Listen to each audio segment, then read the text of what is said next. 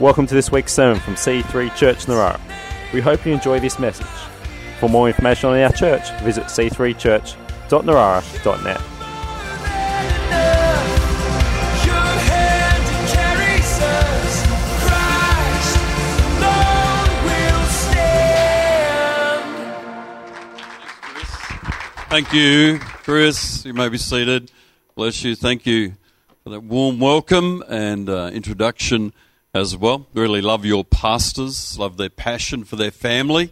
Had a great drive up from the airport yesterday with, uh, with Chris, and we're talking about family, and he's telling me all about his children, and what a great family you guys have. I love the fact that you've focused your life on raising fabulous family. And also, congratulations on your new building here. When I came last time, I think we were in the cafe, and everything else was messy.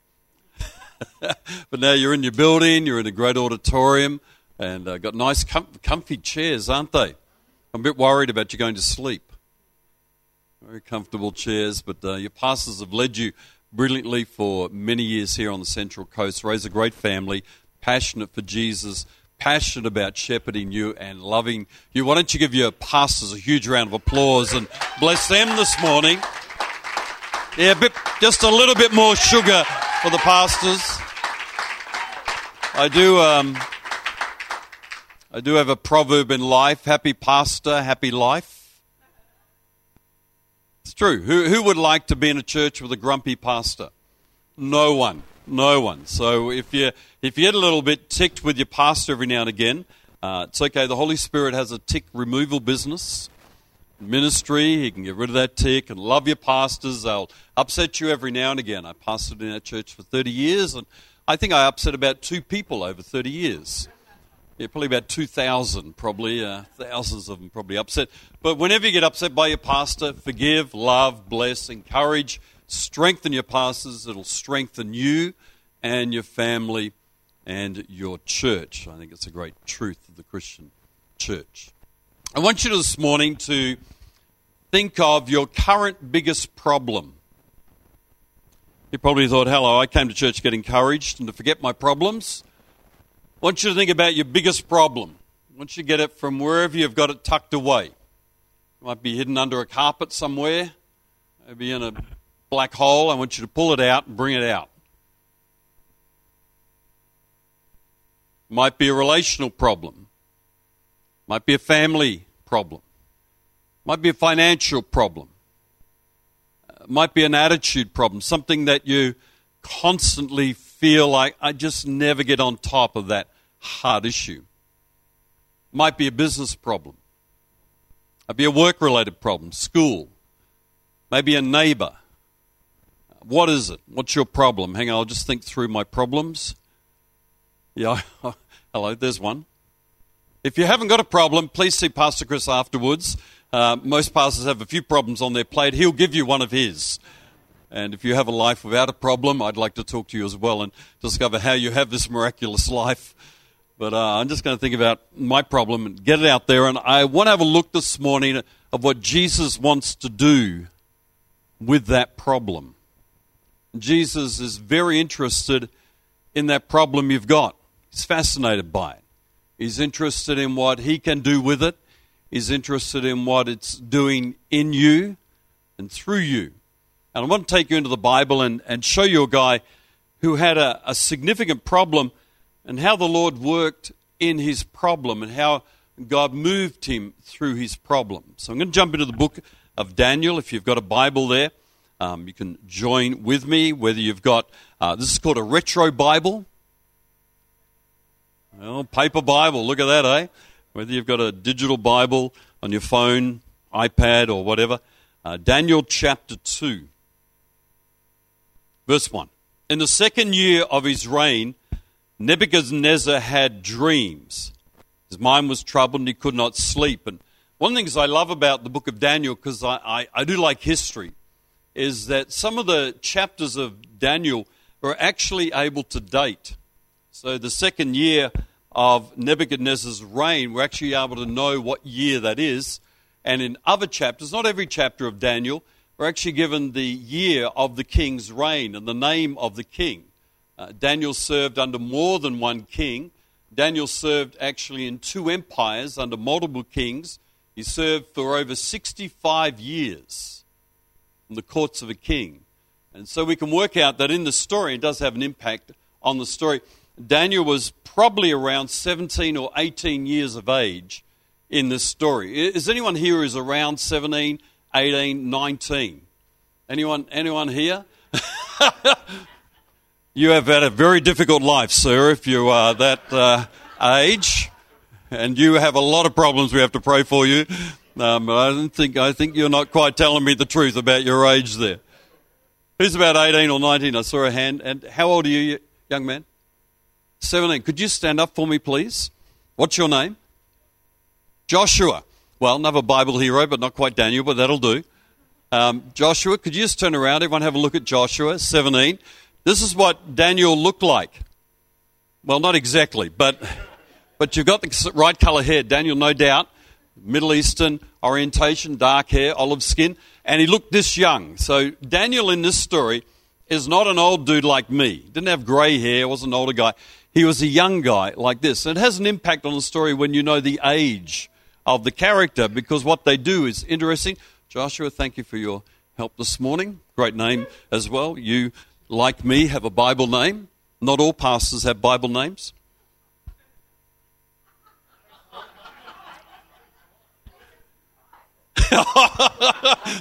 Christ Brown. No, I don't think so.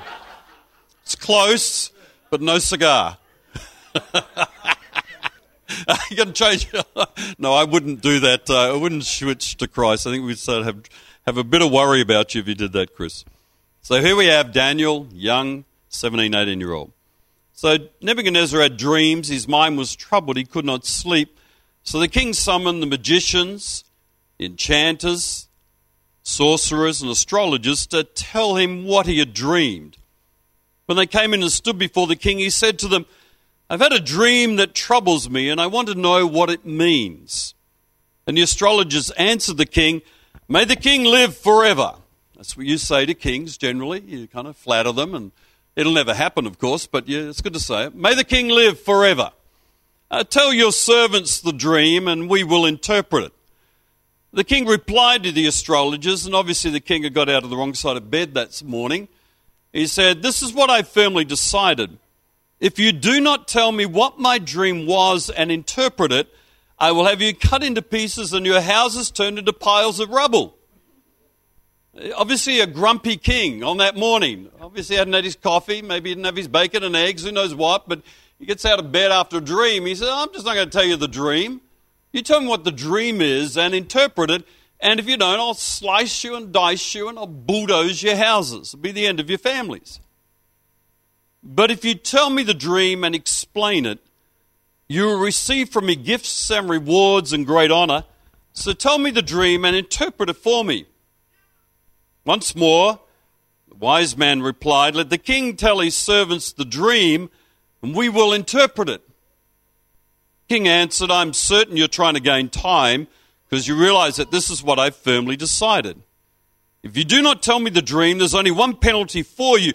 You have conspired to tell me misleading and wicked things hoping the situation will change. So then tell me the dream, and I know that you can interpret it for me. So the king is not only in a really bad mood, he's getting paranoid now. He thinks they're conspiring against him to manipulate the situation. Then the astrologers answered the king. They lift the ante here. There's no more may the king live forever. There's not a person on earth who can do what the king asks. They can't push him back strong against the king. No king, however great and mighty, has ever asked such a thing of any magician or enchanter or astrologer. What the king asks, imagine saying this to the ruler of the greatest empire on the planet. What the king asks is too difficult. Oh my goodness. And Nebuchadnezzar was not a king to mess around. He was a cruel, vindictive king who had no problem slaughtering people and killing people. But they just pushed back on him. No king, however great and mighty, has ever asked such a thing, and what the king asks is too difficult. No one can reveal it to the king except the gods, and they don't live among human beings. This made the king so angry, furious, that he ordered the execution of all the wise men of Babylon. Which is a bit of a dumb idea. If you're actually wanting those guys to tell you the dream and interpret it, you, can tell he's just in a fit of rage, just kind of mist of rage through his mind. He says, I'm just going to kill all you guys, the guys who are the solution to my problem. I'm just going to wipe you off the planet. He's just out of control now. So the decree was issued to put the wise men to death, and men were sent to look for Daniel and his friends to put them to death. Daniel's amongst that cohort of noble men who were considered wise and counselors and able to help the king in situations. Daniel obviously wasn't in that initial meeting. And when Arioch, the commander of the king's guard, in verse 14, had gone out to put to death the wise men of Babylon, Daniel spoke to him with wisdom and tact. He asked the king's officer, Why did the king issue such a harsh decree? And Arioch then explained the matter to Daniel. Now, think about your problem again. Get it out there. Has anyone here got a bigger problem than Daniel? Anyone? Does, has anyone got a hitman from the Middle East out to kill you today?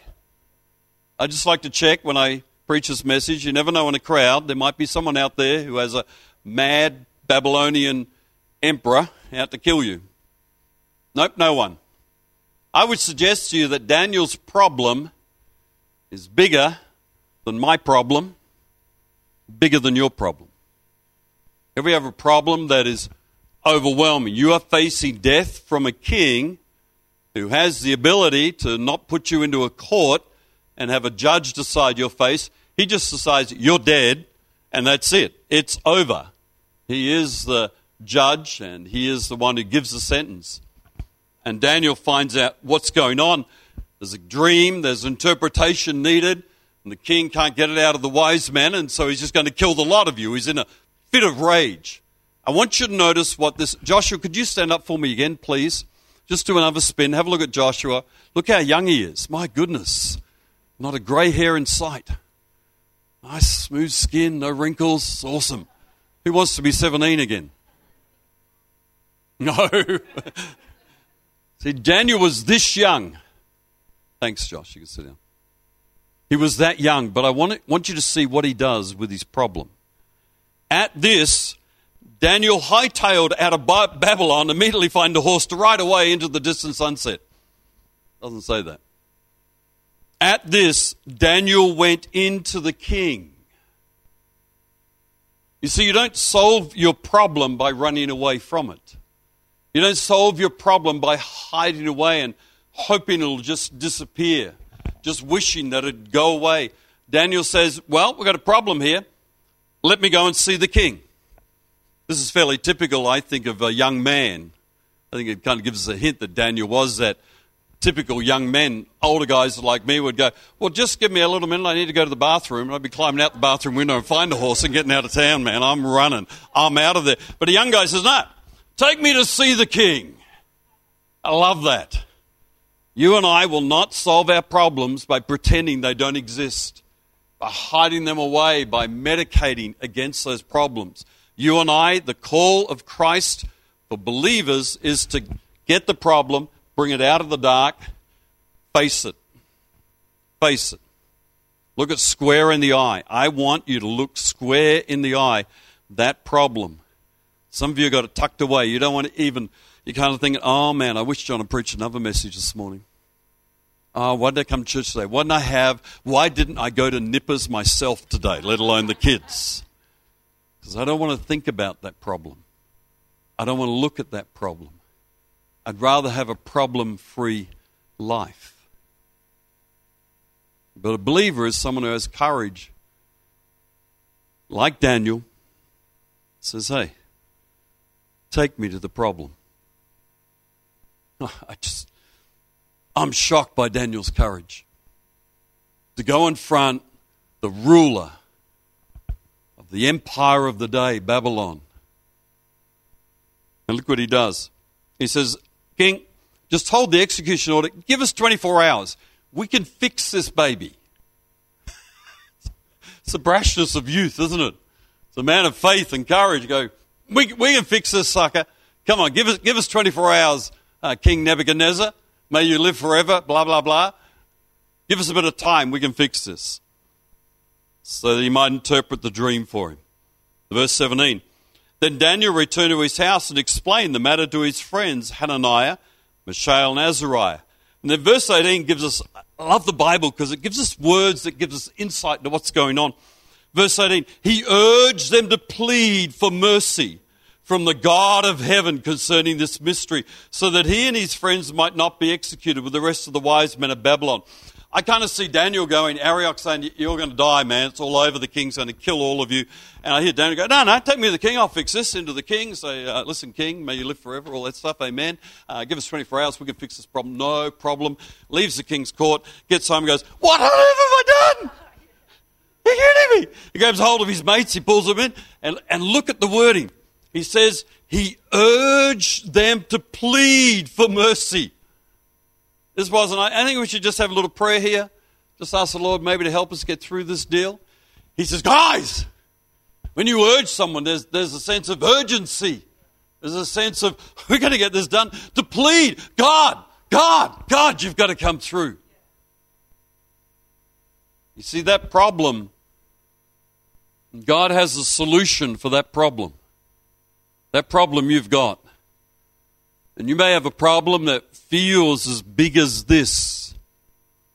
You may have a problem that feels as overwhelming as this, that you feel like, John, there is no answer.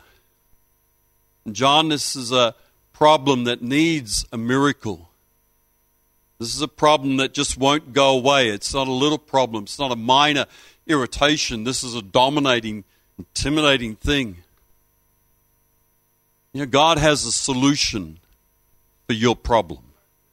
God has an answer for your problem.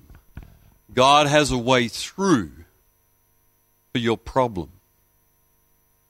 And I think in this story there is a key to that solution.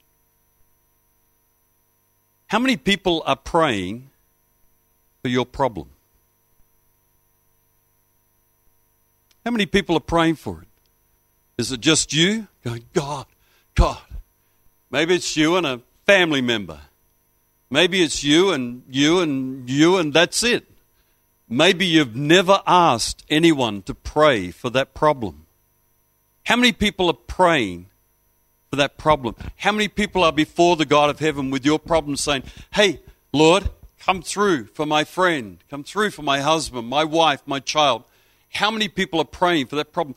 I kind of feel that sometimes God withholds solutions, withholds answers until we humble ourselves and go to a friend, go to a family member and say, you know what, this is kind of like, I don't want to tell you this, um, but I got a problem. I just want to tell you the problem. I actually want to ask you, will you pray for my problem? Will you stand with me? Over the last uh, 15 years, Di and I have had people week in, week out praying for our problems. We realized a number of years ago that we were trying to solve our problems by ourselves. We're trying to find solutions, trying to pray it through, trying to get through ourselves after a while, I kind of woke up. Took me way too long in my Christian life to wake up to the fact that you know what, recruiting one or two or three or four or five people and saying, "Hey, here's a few deals for you to pray for."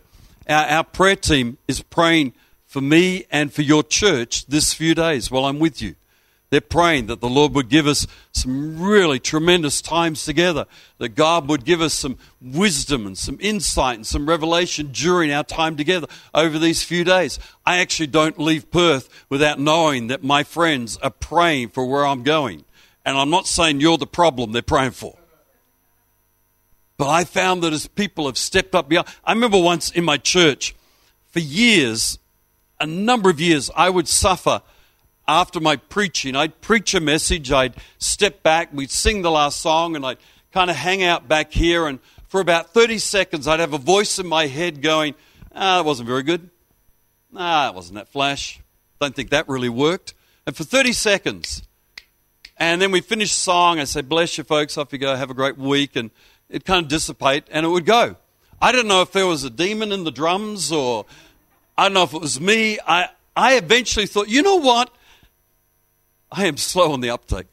You know what? I wonder if, I wonder if I got people to pray for this. So I sit down with our prayer team and I said, This is embarrassing to kind of share this, but regularly, this will be three out of four times I preach, I get this deflating thoughts in my head. And it's just like you give it your best shot and you go. You have to pick yourself up. I said, Would you guys mind just starting to pray for this? Next Sunday, step back. No thoughts. Not one. Have never had one since. I think it was the Lord saying, I'm going to teach you something, John. That if you're going to, in your arrogance and pride and independence, try and fix everything by yourself, you're going to discover that your resources are limited. And I wonder if some of our problems we live with too long because we don't humble ourselves. We don't go to a friend and say, you know, there it is, my problem. I'm going to challenge you today. I'm going to give you 48 hours. I'm not a nice guy like your pastor. I give you 48 hours to recruit at least one person to pray for one of your problems. Now, you don't have to get them to pray for the most serious and difficult and personal problem. You can kind of get a, get a minor problem and get a friend, begin to pray for it, and ask them, Would you pray for this problem for the next couple of weeks every single day? I found when people do this, what their friends do is say, Oh, thank you for bringing me into your life. Actually, I've got a problem too. Would you mind praying for my problem? And you can kind of exchange problems. Say, hey, yeah, I'm, I'm really happy to pray for your problem. I believe it's fascinating when you look at the life of Paul. That probably about one out of five, one out of every four references Paul writes about prayer in the New Testament is him actually asking for prayer. It's not just him talking about prayer, pray, seek the Lord, and so on. It's actually him asking, pray for me. And sometimes he's very specific in what he asks for. Who's praying for your problem? So Daniel urged them to plead for mercy from the God of heaven concerning this mystery, so that he and his friends might not be executed with the, with the rest of the wise men of Babylon. And during the night, because I don't think they slept much that night, the mystery was revealed to Daniel in a vision. And look at this prayer of Daniel that's recorded. It's a great prayer. It's kind of a good prayer to prick up for your own prayer life, actually. Praise be to the name of God forever and ever. We've been singing that this morning. How beautiful, how wonderful, how powerful is his name. Wisdom and power are his, and Daniel's making a declaration about God here. He changes times and seasons. He deposes kings and raises up others. You can hear this faith in God above even King Nebuchadnezzar. He gives wisdom to the wise and knowledge to the discerning. He reveals deep and hidden things. God is the revealer. He knows what lies in darkness and light dwells with him. And he switches from this magnifying, praising God to this kind of personal, I thank and praise you, God of my ancestors. You have given me wisdom and power. You have made known to me what we asked of you. Listen to the language. You have made known to me what we asked of you you have made known to us the dream of the king. When you get your friends praying for your problem, God steps up and begins to reveal things that are solutions to the problem. And Daniel went to Arioch, whom the king had appointed to execute the wise men of Babylon. He said to him, Don't execute the wise men of Babylon. Take me to the king, and I will interpret his dream for him. So awesome. He just believes God has spoken and is that brash 17, 18 year old. Take me to the king. I've got the solution. And the king asked, uh, sorry, verse 25, Arioch took Daniel to the king at once and said, I found a man among the exiles from Judah who can tell the king what his dream means. And the king asked Daniel, Are you able to tell me what I saw in my dream and interpret it? Daniel replied, No. Wise man, enchanter, magician, or diviner can explain to the king the mysteries asked about, but there is a God in heaven who reveals mysteries. He has shown King Nebuchadnezzar what will happen in days to come. Your dream and the visions that pass through your mind as you were lying in bed are these. There is a God in heaven who reveals mysteries. I believe God not only has a solution for your problem, He has a revelation He wants to bring to you through your problem. Now, I need a couple of strong guys up here. So, could you come up and help me? What's your name? Simon? Thanks, Simon. Would you mind coming here? Another good Bible name. There's quite a few in this church. It's wonderful. Is it Scotty? Frosty. Why did I call you Scotty? I don't know. They'll take that. Okay. What's your What's your first name again? Anthony. Tony. I'm just trying to think if Anthony's in the Bible. Frosty's there somewhere, I'm sure. Could you two gentlemen come and just stand up against me, shoulder to shoulder, just shoulder on my shoulder, just squeeze in a little bit, not too hard. Pick some very strong men here. I'll see how going, how I go. Just squeeze it a bit harder. Oh, not too hard. I want to show you a picture that I want to leave in your mind about the word for problem in the New Testament. There's a word for problem. It's the Greek word thlipsis. I just like to say that. Makes me look like I'm smart. Doesn't really matter. But this problem, it's, it's the word that's translated trial, tribulation. The, really, our current language would use the word problem. Jesus said, In this world, you will have a happy, carefree life all the time. No, you know your Bible, don't you? He didn't say, He said, In this world, you'll have problems. And this is this Greek word. And but be of good cheer because I've overcome the world, which sometimes doesn't seem to help. But anyway, the Lord said that, so we've got to believe that. But here's this word picture, and the picture is a place that you enter into. You can squeeze in a bit now. Uh, that that is a narrow place. It's like it's like going through a valley that tightens and tightens. You know those old cowboy movies? These guys are squeezing hard now. They're having fun. They're going to pick on the guy from WA. It's okay. Lean in. It's okay. It's all right. You know those cowboy movies when they kind of on a big trail and suddenly they're in a canyon and it gets narrower and narrower and narrower and they're all looking up for the Indians, going to get them with the arrows and everything like that. That's that's the picture of this word squeeze in. And because this this problem is designed to press you into a certain shape and it's designed to teach you something about Jesus, something about yourself. And what you can do when you face a problem is you can pop out the back and go, I've had enough of that problem. I'm not looking at that problem. I don't care about that problem. That problem's too much hassle. You haven't asked any friends to pray for that problem and you can just retreat from the problem. Oh man, I feel relief. Oh, relief. But it's not a great relief. It's a peace that is delusional. God wants you back in, guys. Well done. Awesome. That's brilliant. That's it. You go hard. It's all right. I'm from WA. I'm strong. Because God wants that problem to shape you, to give you a revelation of who you are what you have, what you don't have, who He is in the middle of the problem, so that when you get your friends praying for the problem and the solution comes, you come out the other side going, Oh, I know the Lord differently. I know myself. I'm a different shape now because I've been squeezed by that problem. That problem has shaped me into a different place. And when Daniel went in to see King Nebuchadnezzar, he was a different man because God had spoken to him. God had shown him. He walked in there with a confidence and a faith and a courage. Why? Because this problem had shaped him differently. Thanks, guys. Please thank these two gentlemen for squashing me.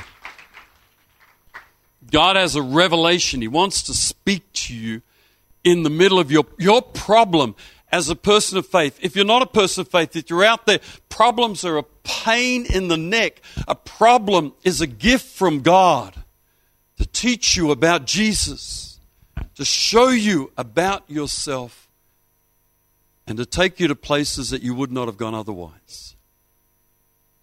Daniel, I won't read the whole dream and interpretation.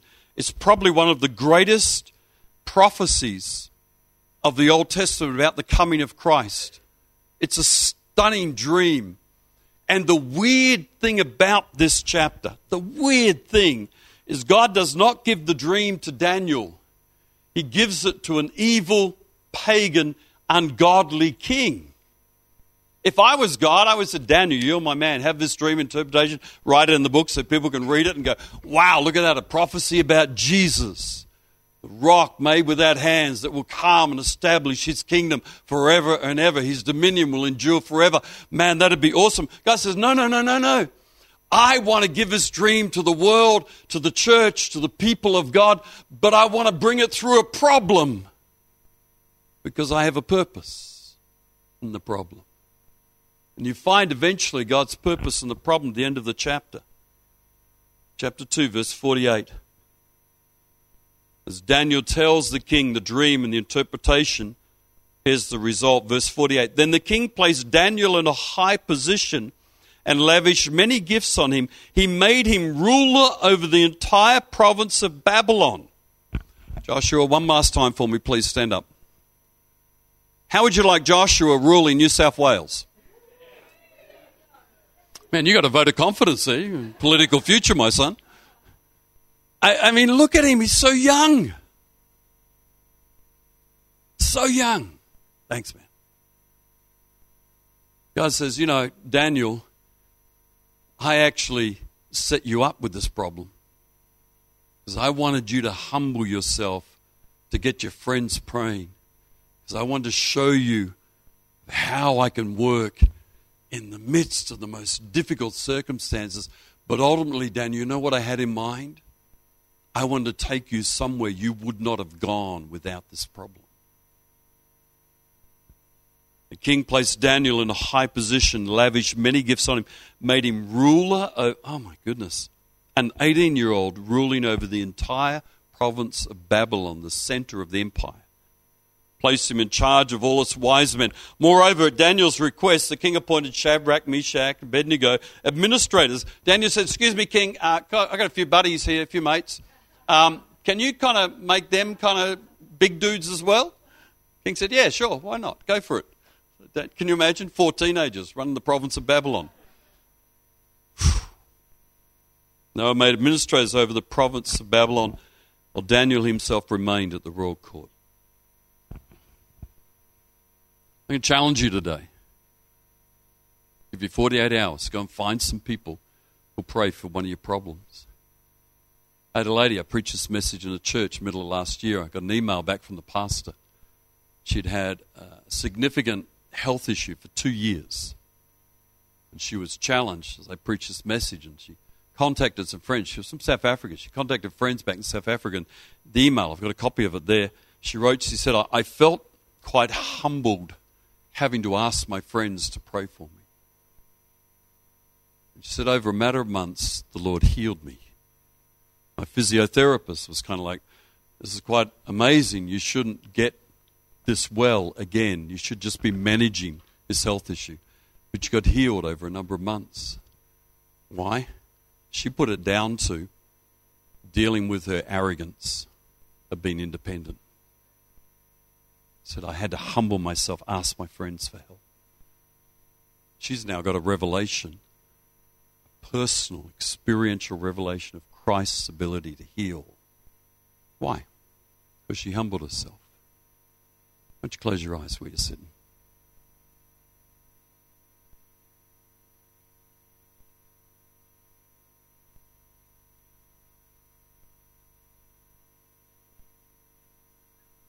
Want you to make a great decision today while every eye's closed. I want you to think of that problem or maybe another problem. I want you to think about who could pray for my problem. Who could I trust to pray? Who could I trust to keep my problem confidential? Who could I ask to pray? Maybe it's one, two, three, four. Maybe it's just one person. I want you to make a great commitment and decision today. I'm going to get one person at least praying for this problem. Sometimes I'll actually ask my friends, give me something to pray for you. Tell me one of your problems that I can be praying for you. I love praying for my friends because I've seen God answer so many prayers over 44 years of following Him. I love praying for my friends' problems. Take them on my heart, pray for them, pray them through, praying for my kids' problems, praying for my grandsons. I want you to make a great decision this morning, right now, in this meeting. Lord, I'm going to humble myself. I'm going to get a friend or two or a family member praying for my problem. Every eye closed. I want you to seal that decision just by simply raising your hand high in the air. Make that commitment right now. Go ahead, raise your hand high in there. Make that decision right now. Thank you, thank you, thank you, thank you, thank you, thank you, thank you, thank you. Thanks on my left, thank you on my left. Thanks down the back, thanks in the middle here, thanks on the front, thank you in the middle. It's a great decision to make. You, you might be thinking, you know what, my prayer life's a mess. I don't pray enough myself. How can I ask someone else to pray? Maybe this might kick your prayer life along into a place where you want it to be. Maybe when your friend says, You pray for my problem, if someone says, You pray for my problem, you say, Well, I don't pray that much. Don't say that to them. Say, Sure, it'll get you praying. It'll move you into a place of prayer that you mightn't currently be in. Never be so embarrassed by your lack of own spirituality to knock back a request or to ask for a request. Humble yourself. You haven't yet raised your hand, but you're making that commitment decision today, go ahead now and raise your hand high and put it down again. Go ahead right now. Thank you. Thank you. It takes humility to do this. But God can bring a solution. God can bring a revelation. Maybe you're sitting here today and you've never made a decision to believe in Jesus Christ and to follow Him. Maybe you've never made that commitment to put your faith in the Son of God who died 2,000 years ago, rose again on the third day, ascended to the right hand of the Father, that you might be forgiven for your sins and that you might have eternal life. If you've never made that decision, but today you're saying, you know what, John? Today I'm deciding to put my faith in Jesus. If today that's your decision, I want you to confirm that decision by again just simply raising your hand high in the air and put it down again. Go ahead. If today is this day, your day of salvation, where you're putting your faith in Jesus, you're making that commitment to believe in Him, go ahead, simply raise your hand high, put it down again, to make that commitment to Jesus Christ. Sense a stirring in your heart to believe in Him, to put your faith in Him. Father, I'm praying for everyone. So many people here making great decisions today to take up that challenge, to humble themselves, to ask a friend to pray for their problem. Give them the grace to follow through, to commit themselves to doing that very thing in Jesus' name. Amen. Amen. God bless you.